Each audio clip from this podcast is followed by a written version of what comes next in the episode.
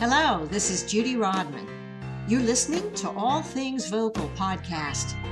This is the audio version of the blog you can find at judyrodman.com. I can fix you, I can teach you, For today's episode, in honor of David Letterman's last year on television, I'm going to do my own top 10 list. This is going to be the top 10 terrible vocal training tips. These terrible ideas are things I've personally heard said by singers, music professionals, or others who should know better. Are you ready? Terrible vocal training tip number 10. Singers shouldn't do too many ab exercises. Oh my gosh, this is nuts. Singers need core strength. I have yet to have a vocal student whose abs were so tight they couldn't expand their rib cage, and I've trained the voices of many a bodybuilder, dancer, athlete, and other sports enthusiasts. So go ahead, do those crunches. Then power your rib cage open by singing from your well toned butt or pelvic floor, not your abs. Terrible vocal training tip number nine keep your face still when you sing. Okay, there's a simple way to disprove this. Try singing a song with your face perfectly still, then sing the same song with very active facial language. Overdo it for this test.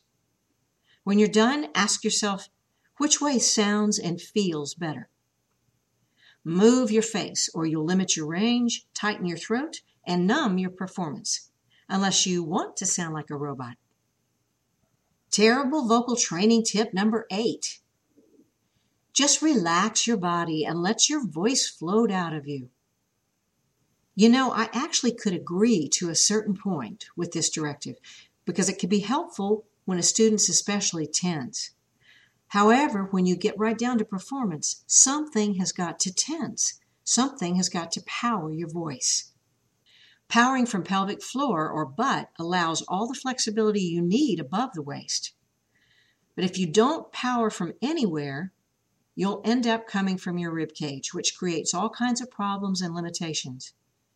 You need to be flexibly relaxed with focus, like a boxer or badminton player at the ready before the action.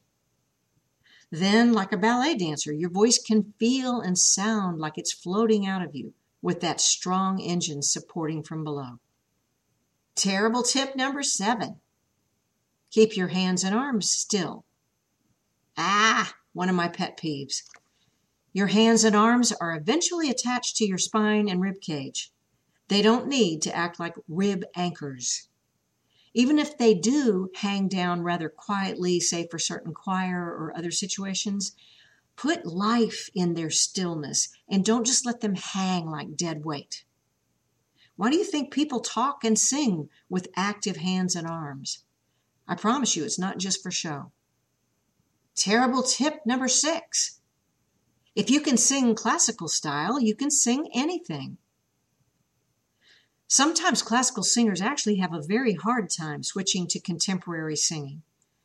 They're used to bringing head voice lower than sounds right in popular songs because of the hooty, dark, hollow element. It sounds like they're bringing their voice down in a bubble. Then, many times, they throw the baby out with the bathwater and try to sing high chest voice with no mix, flattening out the soft palate to prevent what they think is classical vertical vowel shaping. They need to train to allow a new kind of mixed voice to be created so the chest voice is influenced by the head voice, but not totally head voice. On the other hand, classical singing does strengthen the head voice, and that is very good for the contemporary voice. I love singing Italian art songs as part of my warm up. But head voice vocalises or exercises can work just as well as the songs. What really works best in my experience is starting with contemporary voice and then taking classical voice, unless you only want to sing classical music. Terrible tip number five. If you're too nasal, you need to stop singing from your nose. Nope, this is another myth. Think about it. When you have a stuffy nose from a cold, you sound nasal. You need to actually open your nose and let your voice travel through it to transform excessive nasality into rich, resonant, masky tone. Try saying a word with your nose closed, and then try saying it with your nose open. Terrible tip number four your Adam's or Eve's apple shouldn't move when you sing. This is so, so wrong and is an overthinking or misunderstanding, I think, of SLS or speech level vocal training that other teachers use. The larynx, when operated freely and correctly, tilts in the neck. When it does this, the point of the thyroid cartilage, which is the Adam's apple, will move. It kind of disappears into the neck and then comes back and moves down and moves up. This is the thyroid cartilage tilting. And it doesn't mean that the larynx is overlifting, which will create a strangled sound. If you don't feel tight, then even though you see your Adam's apple moving, you can trust that its moving is directed by the automatic nervous system. Terrible tip number three vocal training could change your style and kill your commercial success. Well, only if you have the wrong voice teacher. Successful artists often hold superstitious fears about changing anything about the voice because they're afraid to mess with success, and I can understand that. But when tightness threatens the health of their instrument, the right kind of vocal training can just free up and heal the voice without changing style at all. Even if there's subtle tone changes, the uniqueness and familiarity of the star's voice will still be there, better than ever. The fact is, when a singer's voice feels better, fans like it better because tight voices tighten the listener. The other option is, of course, to wait until you need vocal surgery, which is a rather serious career break. Terrible tip number two some people are just born with a husky voice. Buy this myth at your peril. A young student came to me once who had a raspy, husky voice that I knew wasn't normal. Her mom told me that she had been told by her drama coach that her daughter's voice was just naturally that way and not to worry about it. When I couldn't help her not make that husky sound, and when I couldn't get her into her head voice very far, I stopped the lesson and recommended she get scoped at Vanderbilt Voice Clinic. When she did, they found that she had such a bad case of nodes that they told her to immediately go on full voice rest and stop singing for months and I'm not sure she ever started back.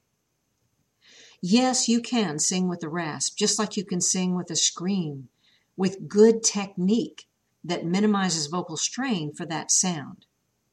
But if you talk or sing with raspy or husky sound because you can't not, then get yourself to the doctor to rule out serious damage or illness. And the number one terrible vocal training tip is Sing from your diaphragm. First of all, most people don't even know exactly where the diaphragm is. Well, it's a thin parachute shaped muscle fiber group with edges that attach at the bottom of the rib cage. Do not power your voice from the bottom of your rib cage. You will sabotage your breath control. Your diaphragm needs to be stretched to control air, and wide ribs are the only way that happens. Instead, power your voice from your pelvic floor. Just remember this sing your butt off so you don't sing your throat out. So, what do you think? Did I miss one? Have you got a terrible vocal tip? Let us know by commenting below the post.